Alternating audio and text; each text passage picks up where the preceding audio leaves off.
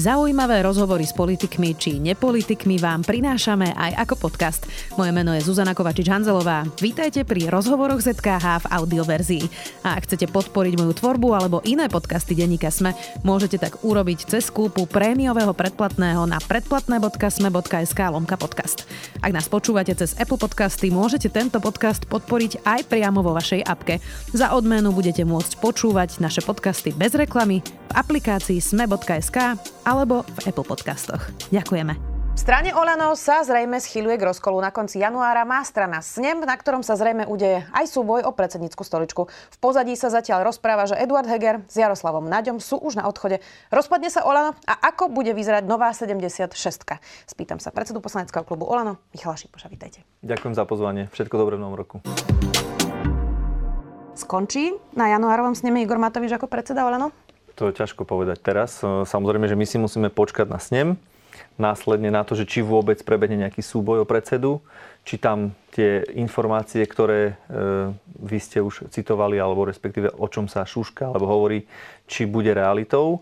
A následne potom sa klub slobodne, tí členovia rozhodnú. Snem bude teda zrejme 20. januára, ak mám dobré informácie. Myslím si, že ten termín ešte nie je potvrdený, ale predpokladám, že bude buď koncom januára, alebo niekedy začiatkom februára. Ide sa premiér Heger pokúsiť nahradiť Igora Matoviča? No to sa musíte opýtať jeho. To je na neho otázka. Vy ste v predsedníctve, tak predpokladám, že informácie asi máte. Áno, je pravda, že som v predsedníctve, ale zatiaľ môžem potvrdiť len, že v rámci poslaneckého klubu a v rámci predsedníctva sa bavíme o tom, že čo by bolo najlepšie pre Slovensko. To znamená, aby sme porazili mafiu, aby sme porazili zlodejov v ďalších voľbách.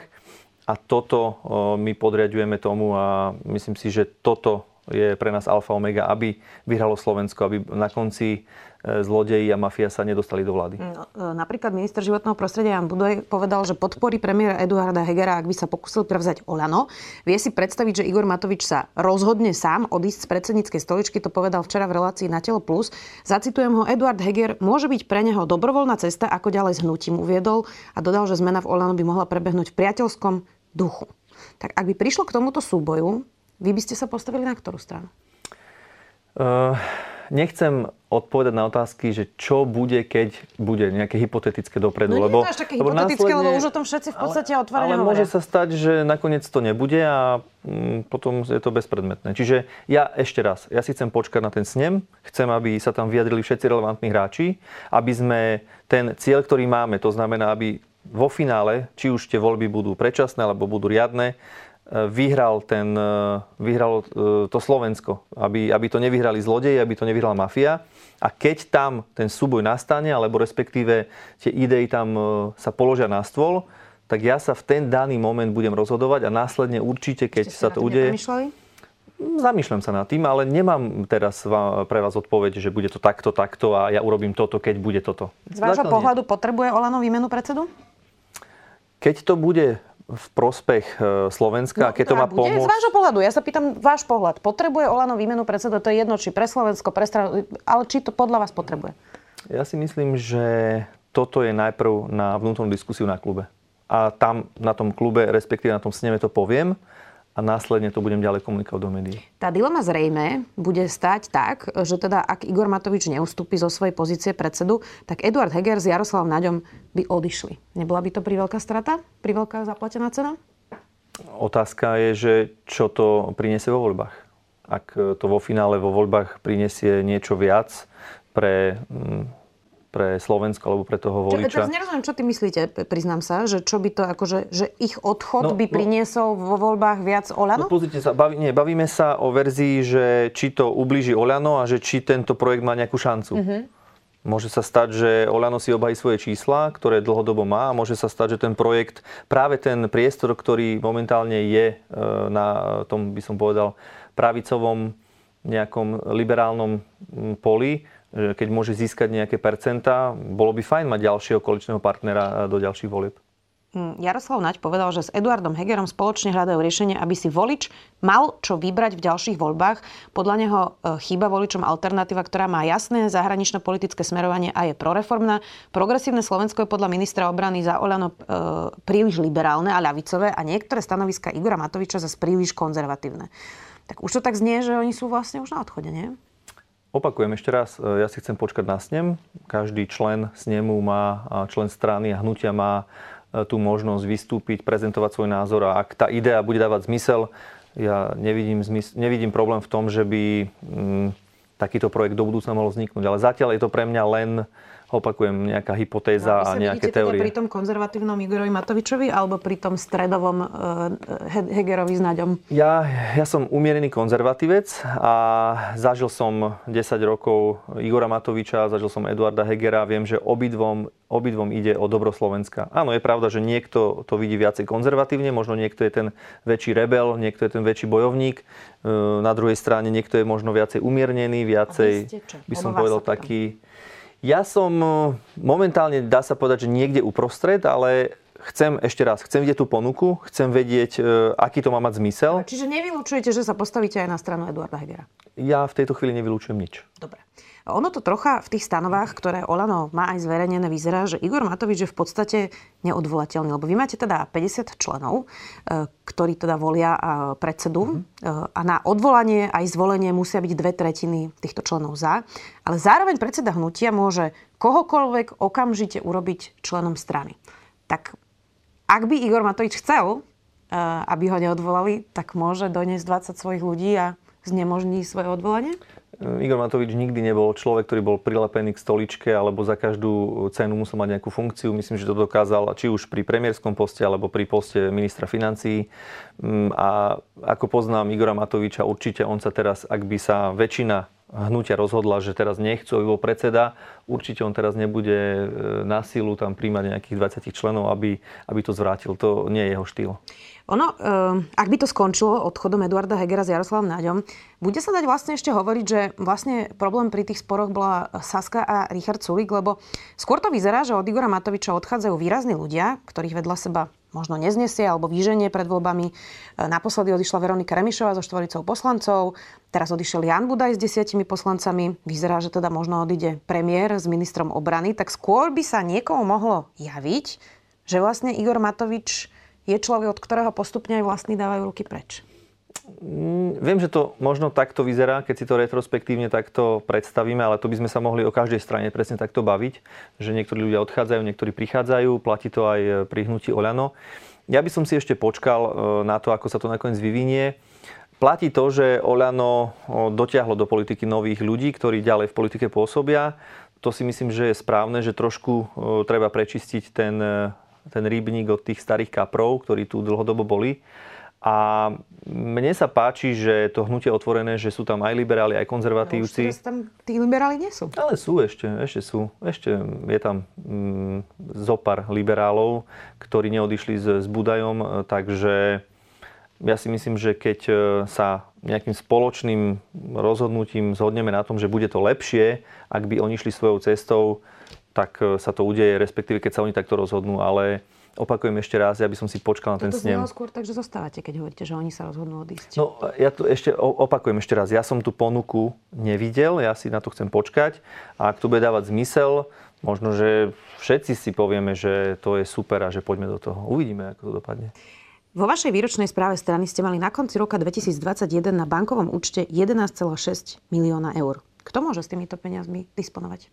Disponuje s nimi predsedníctvo hnutia. V podstate všetky závažné rozhodnutia v rámci financií a v rámci stratégie, v rámci kandidátky, všetky zásadné rozhodnutia idú cez predsedníctvo hnutia. Čiže tých 9 ľudí hlasuje o tom, že čo, na čo sa peniaze použijú? Povedal by som, že 9 ľudí je tých gro, ale takéto zásadné veci potom sa odsúhlasujú ešte na sneme so všetkými členmi. Dobre, to je to asi, že o čom sa strategicky rozhodne, že sa minú peniaze, ale kto skutočne ako na tom bankovom účte môže disponovať s tými peniazmi? Myslím si, že je to manažer hnutia, ktorý má na starosti tieto, tieto financie a tieto toky. Asi aj predseda teda.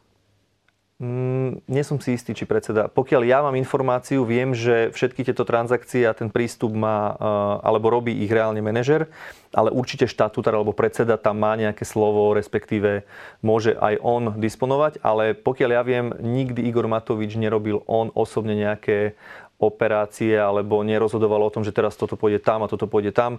Vždy to bolo v koncenzu na predsedníctve a konkrétne myslím, že to má na starosti manažer hnutia, ktorý robí tie transakcie, respektíve má prístup do toho účtu. Vyzerá to tak, že Igor Matovič má od nového roka monotému a to sú útoky na trans ľudí. Už štandardne to prepletá aj útokmi na prezidentku, ktorú volá Palácová panička a média, to už sme si teda my aj trochu zvykli. Je to nejaká nová politika Olano? Je to nová kampaň, nová agenda, nejaký boj proti trans ľuďom? Viete čo, ja by som um, nepreceňoval teraz uh, statusy akéhokoľvek poslanca v našom klube. Je to predseda. Je pravda, že... Ale je to obyčajný radový poslanec. Čiže... Ale je to predseda. Ale je to predseda, no a čo? Môže si myslím, že dávať si statusy, môže mať svoj názor, môže prezentovať svoj názor. No ja sa to pýtam, že či to je jeho osobný názor, alebo je to nejaká nová stratégia Musíte Olano. sa opýtať jeho keď e, Vy ste príde do relácie. Pýtam sa, že či je to nejaká stratégia strany teraz. Treba sa pozrieť na e, statusy nášho hnutia, ktoré máme na stránke Facebookovej. Treba sa pozrieť na status jednotlivých členov predsedníctva a potom si urobíte obraz. Vy sa na tieto jeho názory ako pozeráte?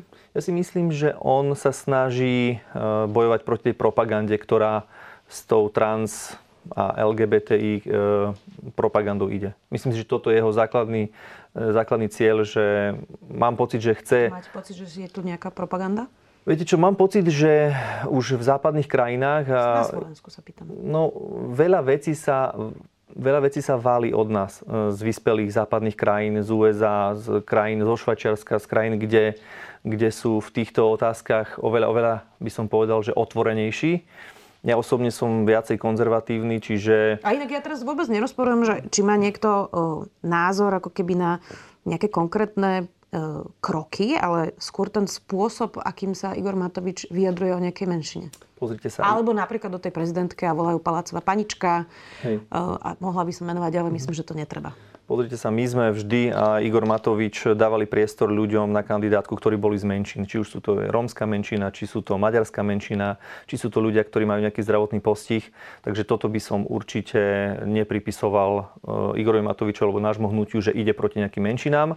Jedné Ale na druhej, strane, na druhej strane hovorím, že chápem ho, že tá propaganda, ktorá sa tu valí, tak nejakým spôsobom chce na to upozorniť, chce to nejakým spôsobom svojim Pán poslanec, na to poukázať. Pocit, teraz sa úplne úprimne pýtam, uh-huh. vy máte pocit, že toto je nejaká aktuálna téma pre Slovensko? Ešte raz. Ja som tu za seba, uh-huh. ja mám svoje statusy facebookové, poďme sa o nich baviť. A keď sa chcete baviť o statusoch Igora Matoviča a rozpitvávať ich... Chápete, lebo že sa tu valí nejaká propaganda, tak sa na vás, vás pýtam, že či máte pocit, že toto je nejaká akutná, aktuálna téma pre Slovensko? Pozrite sa, ja som tie statusy nepísal. Čiže keď by ste to videli u mňa na Facebooku, tak asi by som to považoval za nejakú teraz konkrétne silnú tému, ktorá teraz, ktorú potrebujeme riešiť. Ak to ktorýkoľvek poslanec u nás cíti, že je to téma a že to ohrozuje mm, možno deti na Slovensku, alebo ich zdravý vývoj, alebo proste čo tu môže do budúcna nastať, je, sme, žijeme v slobodnej krajine, nech si každý píše slobodne, čo cíti, nech si to každý píše pod svojím menom a tí ľudia, voliči, to môžu vyhodnotiť v ďalších voľbách. Určite. Eduard Heger ohlásil na tlačovke s Jaroslavom Naďom, že zbiera novú 76 na podporu svojej vlády. Tak skúste mi povedať, že akú, o čom vlastne hovoríme, kto by tam bol a aký to má vlastne zmysel, že sa rozpadla vláda a zložíte to isté na novo s tými istými ľuďmi. Nemusí to byť to isté.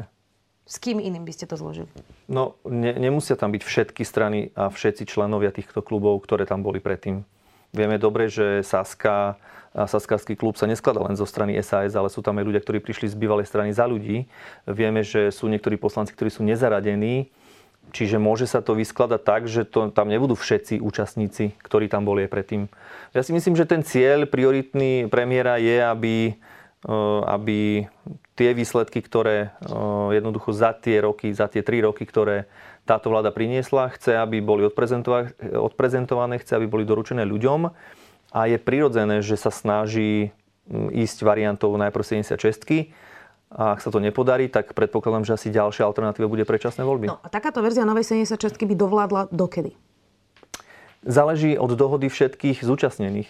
Mm, keď sa 76 poslancov, ktorí budú ochotní podporovať vládu Eduarda Hegera, dohodnú na tom, že e, táto vláda bude mať mandát do riadnych volieb, tak to budú riadne voľby február 24. Ak sa dohodnú, že tu bude nejaký dátum predčasných volieb, tak to bude dátum predčasných volieb. Smerodina naďalej hovorí, že je za predčasné voľby.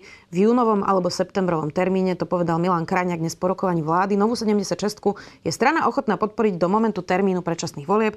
Rokovania o Hegerovej novej 76 pripadajú ministrovi práce ako debata o Jetim. Nie je podľa neho jasné, kto má v tej vláde byť, s kým a ani čo chce nová 76 dosiahnuť. Tak dokedy zase toto naťahovanie bude trvať? No ten deadline je jasný, je vytýčený do konca januára, čiže dovtedy musí premiér Heger ukázať, že či disponuje 76 ak nie, tak sa bavíme potom už len o troch variantách. Dobre, Úradnícka vláda, predčasné voľby v júni a predčasné voľby v septembri. Áno, a vy preferujete jún alebo september? Mm, ja osobne si myslím, že ak sa nepodarí dohodnúť 76 na riadne voľby, čo si myslím, že ten riadny mandát by mal byť dokonca, tak potom by som išiel osobne asi do verzie september. Uh-huh. Vy ste inak žiadali predčasné voľby, keď uh, sa menil premiér Fico za premiéra Pellegriniho. To bolo v roku 2018.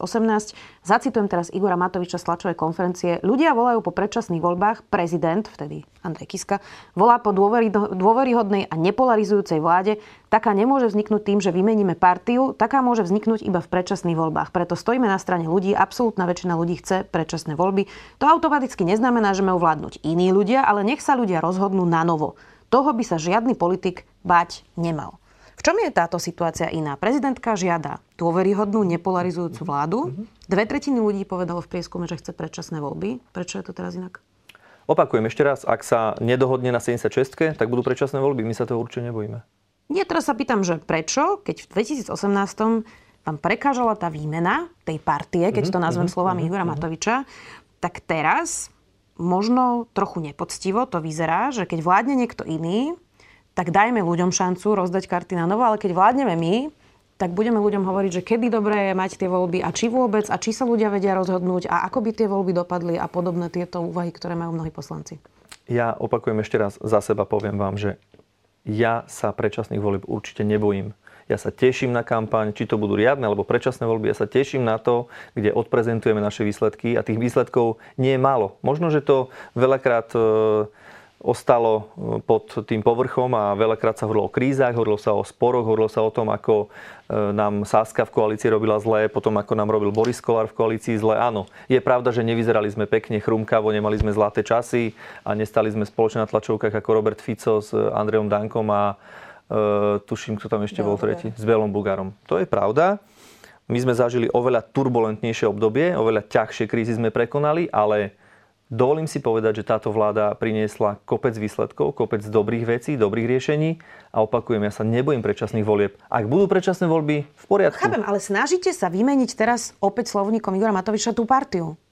Kritizovali ste to v 2018. Ale ktorú partiu? Ja, ja si myslím, že ten Eduard Heger by mal naďalej byť premiérom. Ja nechcem, aby sa vymenil Eduard Heger. Čiže ja, tomu ja som za, aby Eduard Heger ak získa 76 poslancov, ja nedisponujem 76, ja maximálne disponujem 37, ale keď on vysklada 76, no tak ja mu určite nebudem brániť v tom, že teraz sa budem hádzať o zem, že ja chcem tu za každú cenu voľby v júni, aby Robert Fico tu prišiel na veľkom eh, bielom koni. Dobre, úplne sme sa síce nepochopili, ale nevadí. Olano pripravilo vlastnú novelu ústavy, ktorá by sa mala týkať predčasných volieb a referenda. O detailoch ste zatiaľ nehovorili. Hnutie teda to predkladá, ak som to správne pochopila, cez poslanca Milana Vetráka. A chceli by ste, aby súčasťou novely bolo aj ústavné ukotvenie špeciálnej prokuratúry a špecializovaného trestného súdu, súdu s čím prišiel na začiatku januára aj poslanec za ľudí Juraj Šeliga. Čo si pod tým mám predstaviť? Myslíte teraz e, to zakotvenie špeciálnej prokuratúry a špeciálneho trestného súdu? Aj celá tá novela ústavy, že predčasné voľby referenda v akej forme, lebo takýto návrh zákona už v parlamente je. Mm-hmm. Vy ste povedali, že ho nepodporíte. Mm-hmm. Takže v čom toto bude iné, táto mm-hmm. novela ústavy o predčasných voľbách, ako napríklad tá, o ktorej sa ide hlasovať teraz v januári? Áno, e, ja viem, že e, my, čo sa týka referenda, sme mm, zástancami referenda, ale nie sme, aby, nie sme zástancami toho, aby referendum sa e, príjmali predčasné voľby alebo uzakoňovali. Čo sa týka tých ostatných modelov, tam sa vieme, si vieme predstaviť, že by predčasné voľby za istých okolností boli, aby ten parlament sa vedel nejakým uznesením alebo samorozpustením jednoducho rozpustiť a následne by ľudia rozdali karty na novo. A čo sa týka ukotvenia e, toho špeciálneho trestného súdu a špeciálnej prokuratúry, Mám obavu a podľa tej komunikácie, ktorú vidím od Roberta Fica, Petra, Petra Pellegriniho a tak ďalej, už nehovorím o republike a o týchto stranách e, extrémistických, mám pocit, že urobia všetko preto, že by zrušili či už špeciálny trestný súd alebo špeciálnu prokuratúru. Potom Robert Fico začal hovoriť, že netreba to teda zrušiť, ale treba tam vymeniť tých ľudí. Ale rozumiem, čo hovoríte. Máte na to podporu Sme rodina? Už ste to predrokovali? E, zatiaľ takú informáciu nemám, ale budeme sa snažiť získať podporu všetkých e, strán, ktoré sú v parlamente. No a tá novela o predčasných voľbách by teda vyzerala ako? Že ak si teda 90 poslancov odhlasuje uh-huh. koniec volebného obdobia, tak uh-huh. sa rozpustí parlament? Uh-huh. Uh-huh. Tak to by to vyzeralo. Ano. A v čom je to iné ako tá januárová novela? No oni tam, tuším, on, oni tam tuším majú aj to referendum. Uh, pokiaľ ja viem, neviem, či to je Smerácké alebo uh, Smerodina ja osobne si nemyslím, že referendum by sa to malo diať, lebo potom by tie referenda proste bola povinná jazda, každá opozičná strana by, by si na tom robila marketing. Keď si zoberieme teraz e, Ficové referendum, ktoré bude, podľa mňa sú to zbytočne vyhodené peniaze, štátne peniaze nás všetkých na to, aby Fico mal nejakú kampaň. A vieme všetci dobrá, že to, ako to dopadne. Tak kráľom referend bol, myslím si, že Igor Matovič, aj keď on to nikdy nedotiahol, ale mm-hmm. to by sa dalo povedať potom asi o každom referende, nie? No ale e, hovorím, že... Či sú to vyhodené peniaze? Ale viete, uh, je taký silný magnet pre tých voličov, ktorých momentálne zastupuje Robert Fico a nahovára im, že tým referendum sa to dá. Nehovoriť o tom, že oni to vyhlasovali ešte v čase, keď nepadla vláda, takže bol to legitímny nástroj, len to časovo vyšlo tak, že už e, je to po páde my sme, hej, my sme v našom aj volebnom programe máme zadefinované, jasne napísané, že nemáme problém s referendum, ale nemyslíme si, že cez referendum by sa mali vyvolať predčasné voľby. A proste toto je náš program, toho sa držíme. Máme ešte na vás dve otázky. Pán Šipoš, prvá je, či sa v nasledujúcich voľbách vidíte na kandidátke Olano?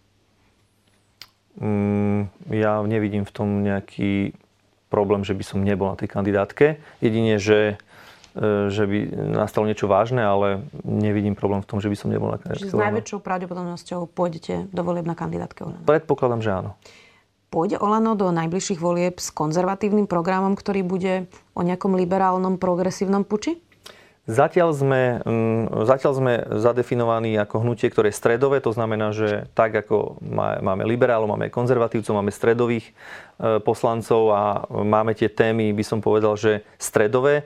Zatiaľ sme takto nastavení, ale čo ukáže s ním, čo ukážu ďalšie možno ďalšia kampaň, o to vám teraz dopredu neviem povedať, ale mne sa ten model, ktorý Oľano vždy malo, to znamená, že poslanci vždy išli na koniec kandidátky, že sme mali aj liberálov, aj konzervatívcov, aj stredových poslancov, mne sa ten model páči. Ale je teda možné, že po nejakom odchode Eduarda Hegera by sa skonzervatívnilo hnutie Olano? Pozrite sa, v politike, ja som nie dlho v politike, ale v politike musíte byť pripravení na všetko a môže sa stať uh, všetko. Čiže teraz nejak zásadne hovoriť, že bude to takto, ale o roka, alebo nebude to takto, mm, to už asi som, aj keď nie dlho, ale dosť dlho na to, aby som dával takéto ultimatívne To už bude možno o tie dva týždne, ten snem, uvidíme, ako to dopadne. Mm. Ďakujem veľmi pekne, že ste si našli čas. Predseda poslaneckého klubu Lano, Michal Šipoš. Ďakujem veľmi pekne, všetko dobré. Počúvali ste podcastovú verziu relácie Rozhovory ZKH. Už tradične nás nájdete na streamovacích službách, vo vašich domácich asistentoch, na Sme.sk, v sekcii Sme video a samozrejme aj na našom YouTube kanáli Denníka Sme. Ďakujeme. Som Eva Frantová a v denníku Sme pre vás každý týždeň pripravujem ekonomický podcast Index, v ktorom sa spoločne s mojimi hostiami a hostkami venujem témam z oblasti makroekonomiky, investovania, biznisu a energetiky. Bližšie rozoberám aj dekarbonizáciu Európskej únie, ktorá do veľkej miery udáva smer súčasných aj budúcich investícií. Podcast Index, ktorý vás prevedie tým najdôležitejším zo sveta ekonomiky, nájdete každý štvrtok vo svojich podcastových aplikáciách, ale aj na webe denníka Sme.